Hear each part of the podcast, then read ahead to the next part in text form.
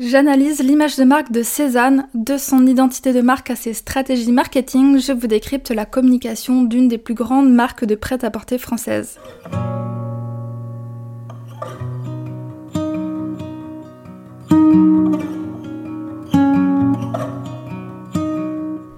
Bienvenue sur le podcast Balade créative, le podcast qui te donne des conseils en stratégie et identité de marque pour faire grandir ton entreprise. Je suis Julie, je suis designer de marque et mentor. J'aide les entreprises de produits physiques à se démarquer dans un marché saturé et à captiver leur public cible grâce à une image de marque stratégique et poétique pour qu'elles puissent développer leur marque et avoir un plus grand impact sur le monde. Et grâce à mon programme The Design Flow, j'accompagne les designers de marque à se positionner en experts, à mettre en place un processus de création fluide pour collaborer sereinement avec leurs clients et ainsi vivre pleinement de leur activité. Je t'emmène avec moi un mardi sur deux pour te partager mon expertise afin que tu puisses développer ton image de marque et je partage également mon quotidien d'entrepreneur et les coulisses du studio en toute transparence. Avant de commencer, je t'invite à t'abonner sur la plateforme de podcast de ton choix pour ne manquer aucun épisode. Et si le podcast te plaît, n'hésite pas à le partager autour de toi, ça me ferait super plaisir. Je te souhaite une bonne écoute.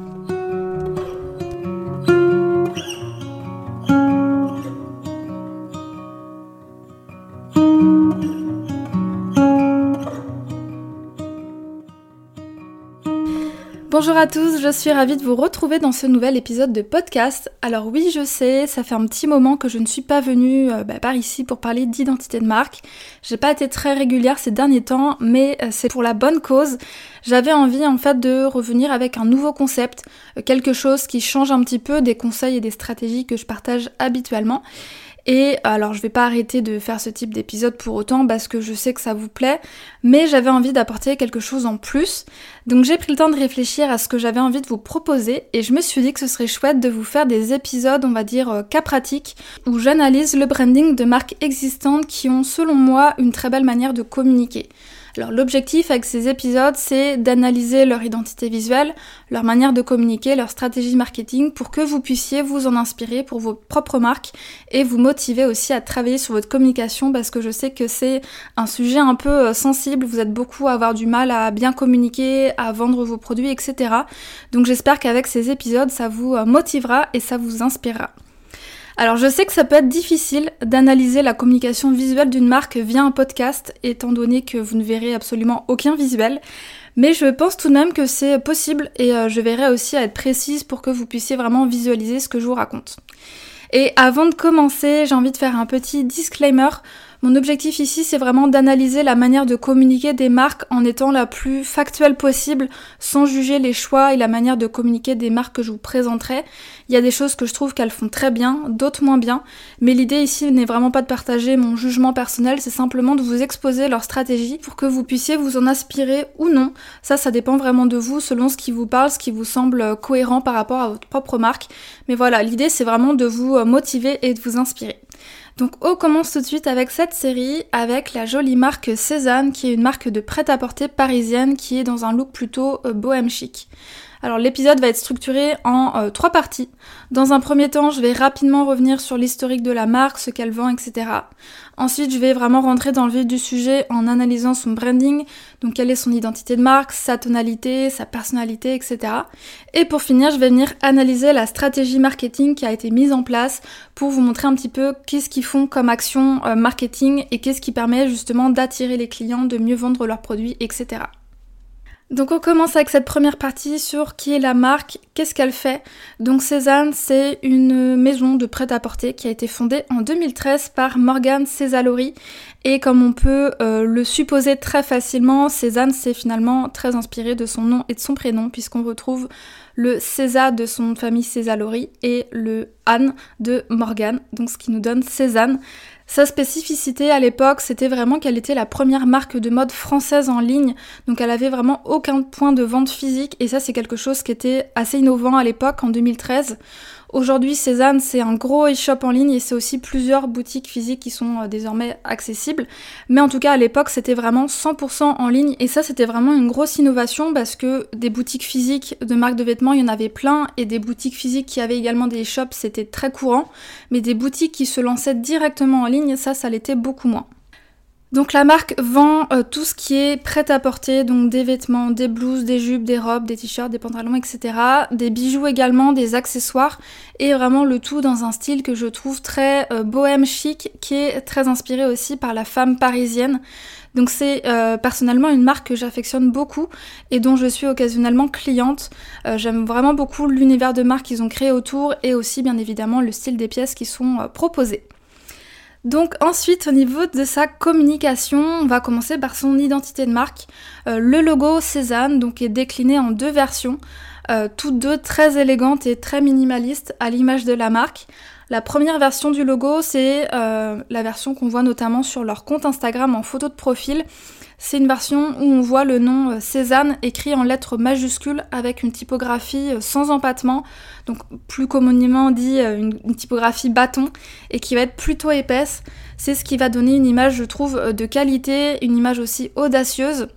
Et au-dessus de, du coup de ce nom Cézanne, on peut lire à Paris en lettres majuscules avec cette fois-ci des empattements.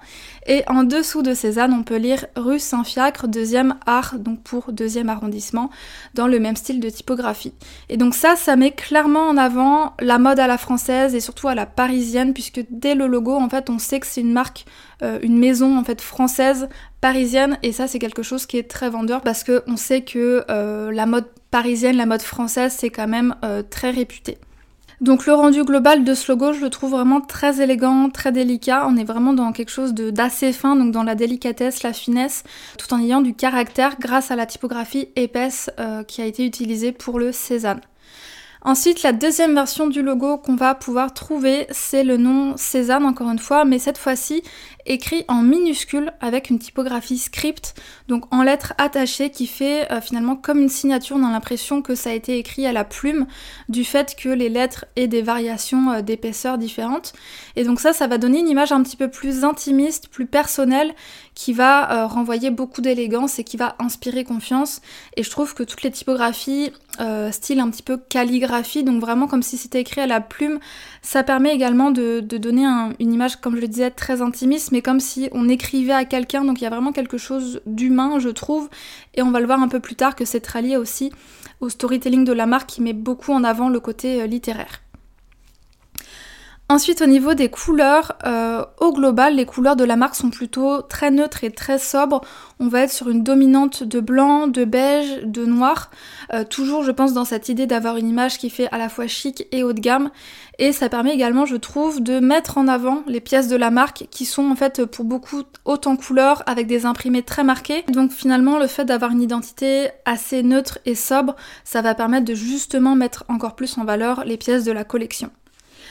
Au niveau du ton de voix qui est employé, donc de la tonalité de la marque, on va être beaucoup sur un champ lexical autour du voyage, de l'histoire, de la poésie, de la littérature.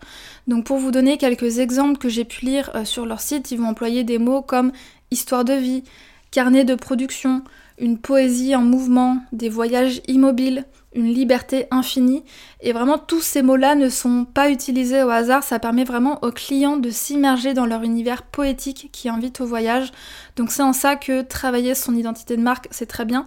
Mais aussi travailler son identité textuelle en utilisant les bons mots qui vont encore une fois encourager euh, les personnes à se projeter dans la marque, à s'identifier à la marque et à leur euh, finalement leur faire vivre des émotions, leur raconter une histoire au travers euh, de ce qui va être mis en avant sur les réseaux, sur le site, etc. Ensuite, j'ai remarqué que la marque utilise le vouvoiement, donc ça c'est vraiment très en lien, je trouve, avec leur positionnement haut de gamme et leur image très élégante et chic à la parisienne. Je pense que ça n'aurait pas eu trop de sens d'utiliser le tutoiement parce que ça donnerait une image un petit peu trop amicale, euh, une image trop de proximité. Et ça aurait, je pense, euh, peut-être un peu dénoté finalement avec leur positionnement qui est quand même assez haut de gamme, euh, que ce soit au niveau des, pièces qui travaillent, mais aussi de leur gamme de prix. Donc voilà, pour moi, le vouvoiement, c'était totalement légitime. Et ensuite, sur les réseaux, j'ai remarqué qu'ils utilisaient les codes des réseaux sociaux, donc avec notamment l'utilisation d'emojis dans leur communication pour bah, donner une image un petit peu plus accessible, une marque proche de ses clientes et puis ça permet aussi d'attirer l'œil puisqu'on le sait, euh, lorsqu'on regarde des légendes par exemple sur euh, Instagram, s'il n'y a aucun emoji en fait ça fait euh, vite des pavés de texte qui sont pas forcément, qui donnent pas forcément envie de lire. Donc ça permet aussi d'attirer l'attention. Mais je trouve que ça donne quand même ce côté un peu plus marque proche de ses clientes qui est intéressant et qui pour autant ne, ne dénote pas du tout finalement avec le vouvoiement. Donc au global, je trouve que la marque a un ton qui mêle à la fois le sérieux, donc en lien avec, comme je le disais, leur positionnement plutôt euh, haut de gamme, et aussi le côté un peu plus poétique qui va inspirer confiance, qui va créer des émotions et qui permet de s'évader dans l'univers euh, de Cézanne. Et justement, en parlant de l'univers, euh, la marque, je trouve, évolue dans un univers onirique et littéraire, donc ça, on y revient comme je le disais tout à l'heure. je trouve que ça se voit beaucoup sur leur site notamment, puisque la marque utilise principalement une typographie avec empattement, donc toujours dans cette image élégante, traditionnelle, haut de gamme. Et de temps en temps, elle va également utiliser une typographie script euh, comme écrit à la plume, donc comme on l'a vu avec le logo, euh, le deuxième logo Cézanne. Et ça, c'est notamment euh, mis en avant sur la page à propos, puisque les pages à propos des, sites e-commerce, c'est généralement des pages un petit peu plus personnelles qui vont retracer l'histoire de la marque, de la fondatrice, du fondateur. Et donc le fait d'utiliser une typographie comme écrit à la plume, ça permet vraiment d'accentuer euh, ce côté histoire, d'accentuer euh, le storytelling et l'image poétique de la marque. Et en plus de ça, je trouve que le storytelling est vraiment renforcé sur toujours la page à propos, puisque euh, la marque va raconter son histoire, comme je le disais, mais elle raconte aussi l'histoire de celles et ceux qui participent à l'histoire Cézanne en mettant en avant chacun des ateliers de production qui accompagnent la marque euh, sous forme de vidéo. Et ça, ça permet vraiment, bah, encore une fois, de montrer euh, toute l'histoire derrière Cézanne, les gens qui accompagnent la marque. Ça permet également d'humaniser la marque, de montrer que voilà, il travaille avec des gens aux quatre coins du monde. Et ça permet aussi, je pense, d'être relativement transparent sur comment, sont produits leurs pièces, avec qui ils travaillent, dans quelles conditions, etc. Donc ça, c'est toujours un bon point à mettre en avant. Je pense d'autant plus aujourd'hui dans le contexte dans lequel on est, de vraiment être transparent sur comment ça se passe, comment sont fabriqués les vêtements, dans quelles conditions, euh, avec quels matériaux, etc. Je pense que les gens ont très envie d'avoir euh, plus de transparence sur ce qu'ils achètent et donc je pense que en tant que marque aujourd'hui c'est primordial de, l'être euh, le plus possible sur ce point-là. Pour en revenir à l'univers Cézanne, je trouve qu'il y a cette espèce d'élégance à la Cézanne qui se traduit au travers de ses pièces, de son site e-commerce, mais aussi de ses colis d'envoi. Euh, les colis sont vraiment soignés avec une étiquette qui va être collée sur l'extérieur du carton, qui va remercier la cliente en mentionnant son prénom. Alors ça, je sais plus si c'est toujours le cas, mais en tout cas, je me rappelle que c'était le cas en 2021 lorsque j'avais fait une commande où voilà, on avait, on m'avait dit euh, bonjour Julie. Donc je trouve que c'est une petite attention qui est toujours euh, chouette. Euh, au niveau de la mise en page aussi, euh, sur les colis d'envoi, c'est très bien écrit. C'est encore une fois très littéraire avec beaucoup de, mots qui sont dans cet univers-là.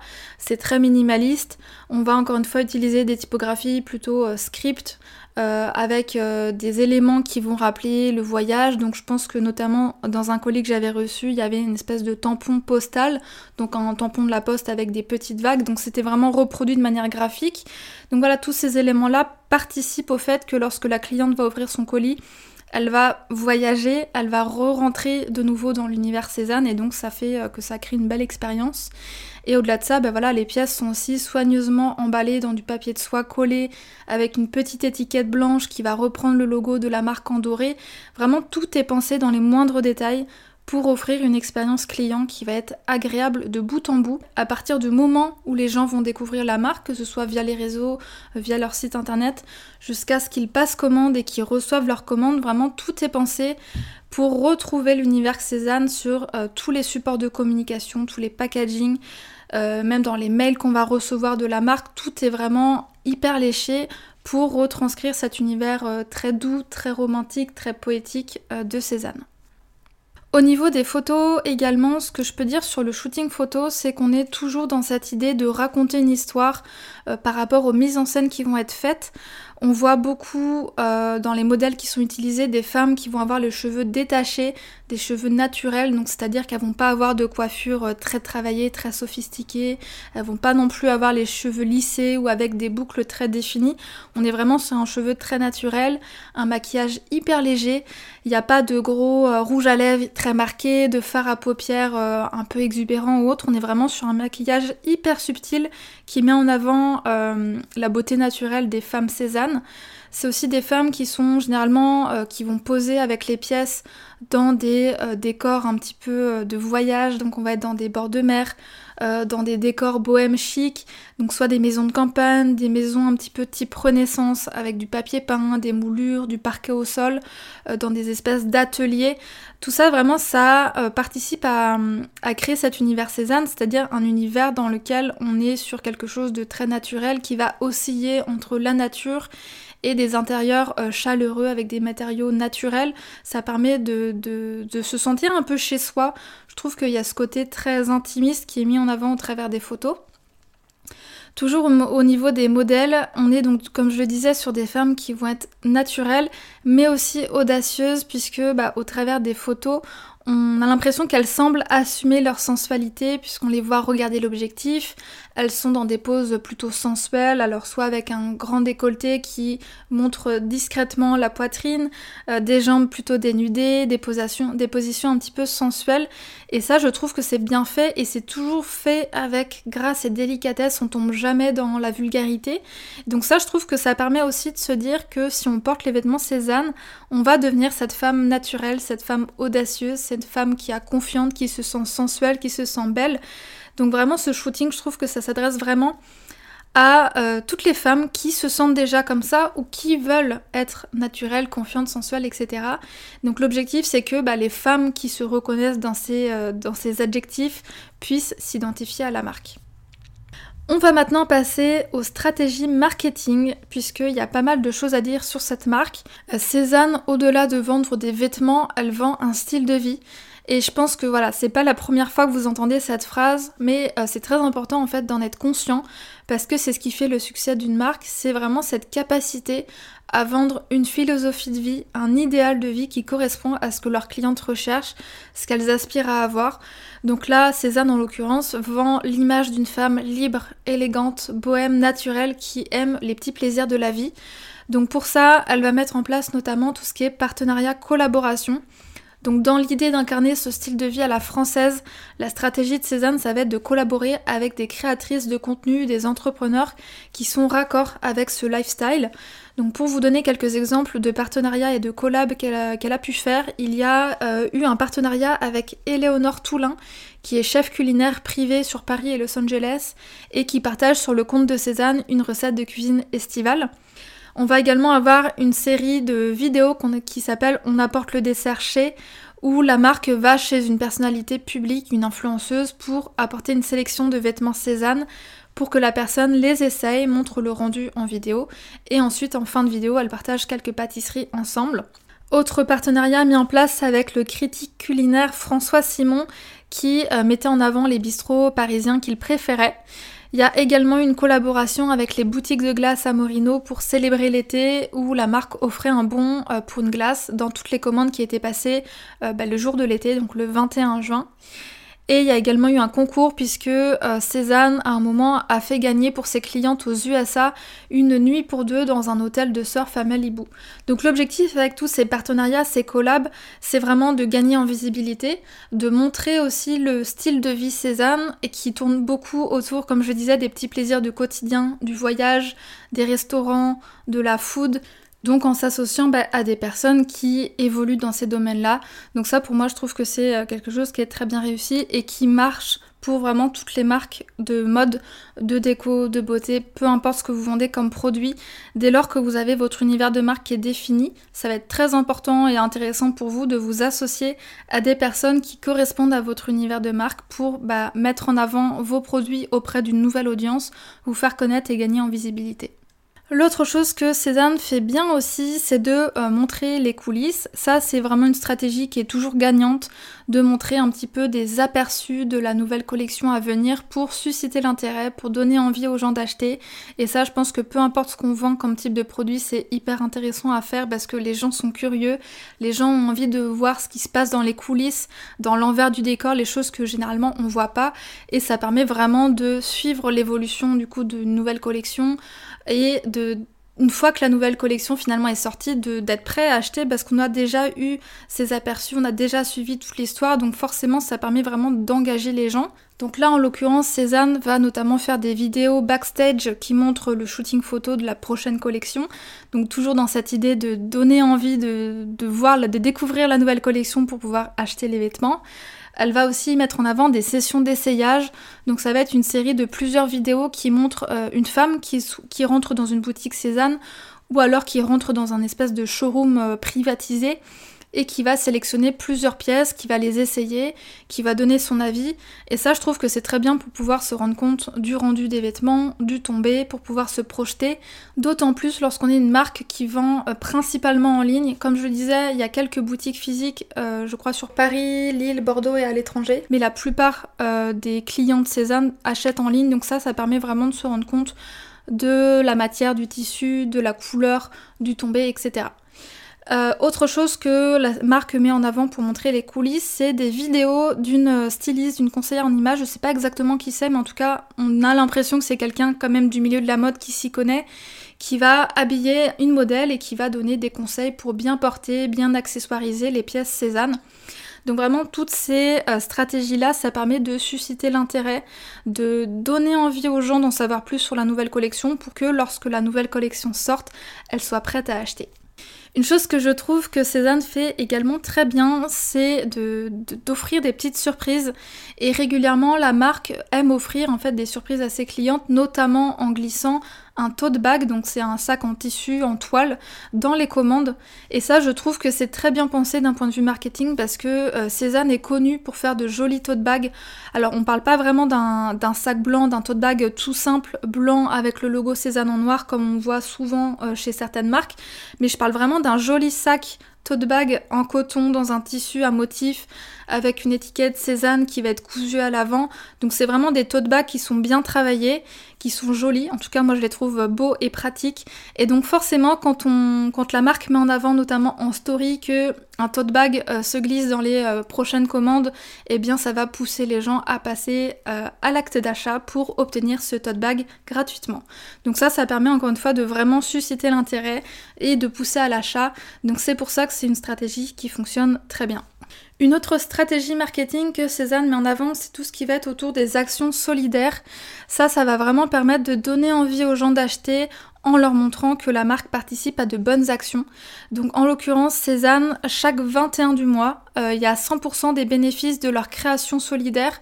Donc la création solidaire, c'est un vêtement spécifique qui va être créé pour l'occasion et donc 100% des bénéfices de l'achat de ce vêtement et 10% des ventes du jour vont être reversés au programme Solidaire Demain, qui est un programme qui agit pour tout ce qui est autour de l'éducation, la culture et l'égalité des chances. Et au-delà de euh, proposer du coup de reverser des bénéfices et un pourcentage sur les ventes, euh, la marque Cézanne va montrer aussi des vidéos euh, de ce programme solidaire. Donc elle va notamment partir à la rencontre des enfants du programme en leur demandant par exemple leurs rêves.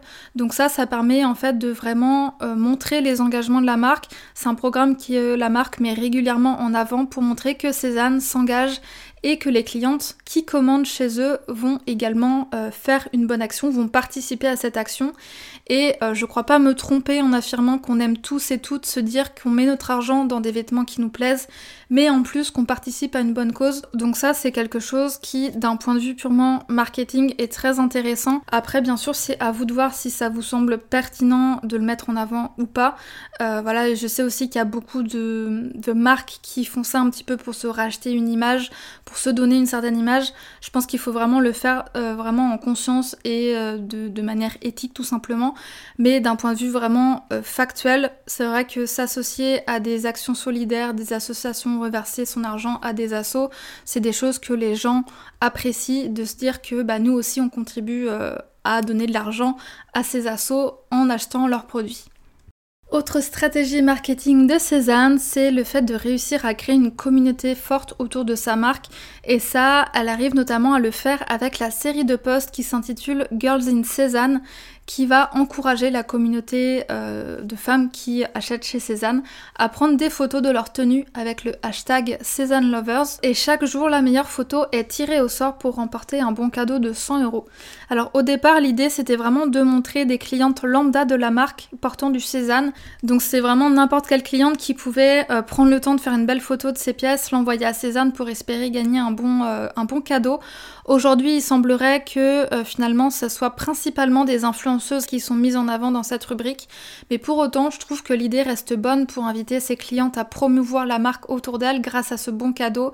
Ça donne euh, vraiment du coup aussi beaucoup de visibilité à la marque parce que si on s'imagine que, je sais pas, une femme sur dix prend le temps de créer une photo et de la poster sur les réseaux sociaux, bah, elle va mettre en avant la marque qui va se faire connaître par son audience. Et donc ça fait vraiment cet effet euh, boule de neige qui fait que la marque gagne de plus en plus de visibilité. Et en plus de ça, je trouve que l'univers de Marc Cézanne, comme on l'a vu, il est tellement fort qu'en tant que cliente, je pense qu'on a spontanément envie de montrer les pièces achetées pour montrer aussi qu'on appartient à la communauté Cézanne, que l'on est une femme Cézanne. Et bah, bien évidemment, c'est aussi un marqueur social puisque Cézanne, c'est une marque qui est positionnée en tant que marque haut de gamme.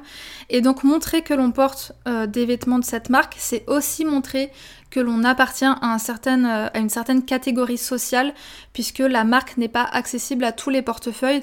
Donc je pense que toutes les personnes qui, alors c'est pas forcément conscient bien sûr, hein, mais que toutes les personnes qui postent leur look avec euh, des produits de la marque Cézanne ou même d'autres marques assez euh, haut de gamme, on va dire, ça montre aussi un petit peu son niveau de vie, en tout cas le niveau de vie qu'on a envie d'avoir, etc. Et ça renvoie toujours à cette, euh, cette, envie de ressembler à la femme Cézanne, de ressembler à une femme euh, voilà, qui, qui, gagne bien sa vie, qui s'habille bien, etc. Donc forcément, inviter euh, sa clientèle à poster des photos avec les pièces Cézanne, ça participe aussi à cette espèce d'aura qu'il y a autour de la marque.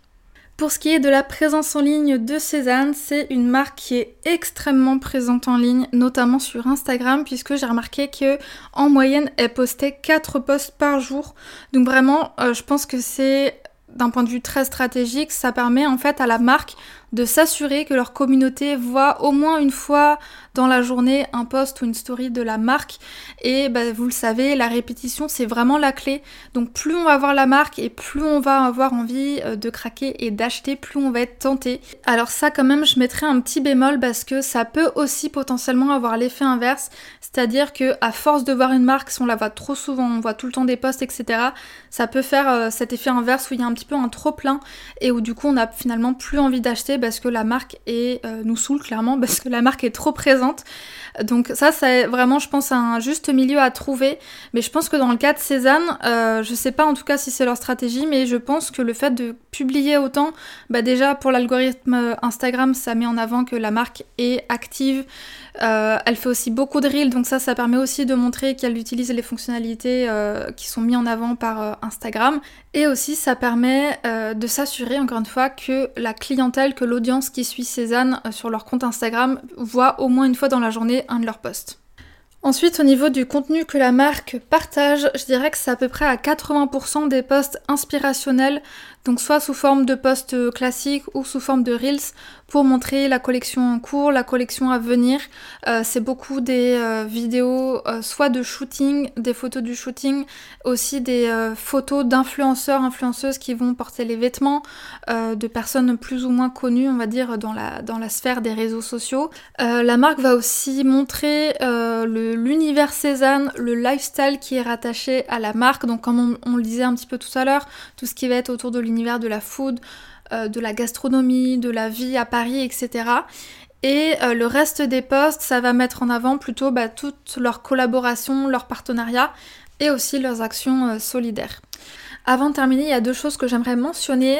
déjà, c'est que donc la marque a ouvert plusieurs boutiques physiques suite à l'engouement qu'il y a eu autour de Cézanne et du succès de leur e-shop. Et leurs boutiques physiques sont incroyables parce qu'elles sont vraiment hyper bien travaillées, encore une fois, sans surprise. On a l'impression de rentrer dans, un appartement, dans une maison. Il y a beaucoup d'objets de décoration, des fauteuils, des vases, des fleurs.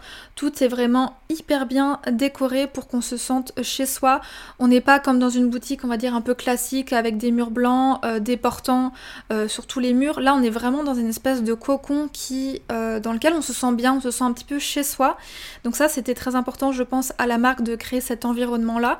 Et autre chose également, c'est que la marque a depuis quelque temps ouvert une espèce de, de seconde marque qui s'appelle Les Composantes où euh, la marque va vendre des objets de décoration, donc sans surprise, avec tout ce qui est vaisselle, euh, bougies, des coussins, des accessoires qui permettent en fait encore une fois de de faire un univers Cézanne encore plus grand, encore plus fort, avec bah, tout ce côté lifestyle qu'on a parlé jusqu'à présent, euh, en créant donc des éléments de décoration qui sont bien évidemment retrouvés également dans les boutiques. Et donc ça, ça permet d'étendre encore plus l'univers de la marque, de montrer à quel point la marque est une marque lifestyle qui propose aussi bien des vêtements, des accessoires, de la maroquinerie que des éléments de décoration. Et je pense aussi que ça peut permettre euh, potentiellement de toucher un nouveau public où la porte d'entrée va être ces éléments de décoration et qui après euh, va découvrir potentiellement les vêtements.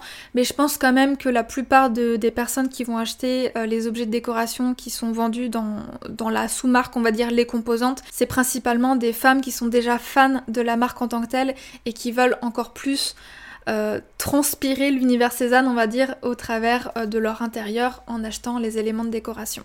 Il y a encore tellement de choses à dire sur la marque vraiment, mais euh, je vais m'arrêter là parce qu'il y a déjà, je pense, un bon aperçu de ce que la marque a mis en place et de ce qui fonctionne. Je dirais que pour finir, ce qu'il faut retenir de Cézanne, c'est que euh, a réussi à construire un univers de marque fort, et ça c'est vraiment quelque chose d'essentiel pour que les gens puissent s'identifier à la marque et avoir envie d'acheter les produits.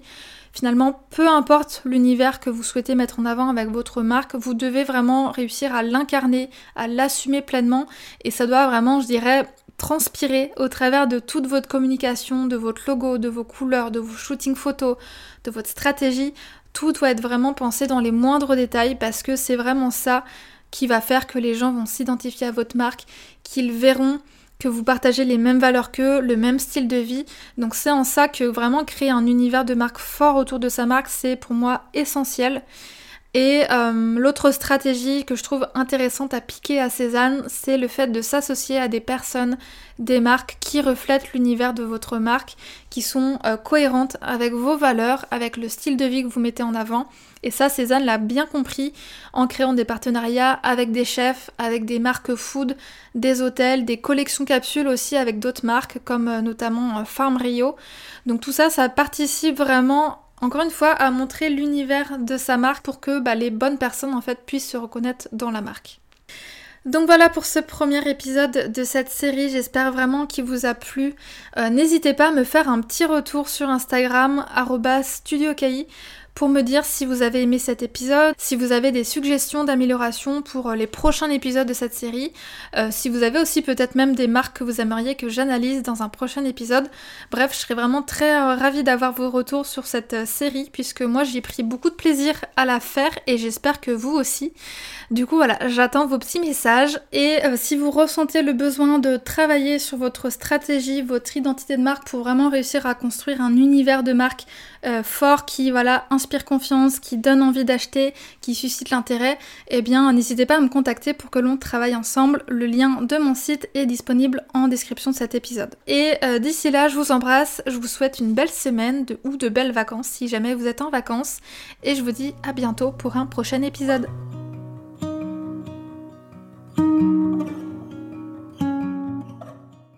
Merci d'avoir écouté cet épisode jusqu'au bout. Tu retrouveras toutes les notes du podcast et les mentions sur le site www.studiocahi.com rubrique podcast. Avant de partir, et si l'épisode t'a plu, je t'invite à me laisser une note de 5 étoiles sur Apple Podcast. Ça prend seulement une minute et ça m'aiderait énormément à faire connaître le podcast. Tu peux aussi partager une story sur Instagram en me taguant studiocahi pour que je puisse la voir et la repartager.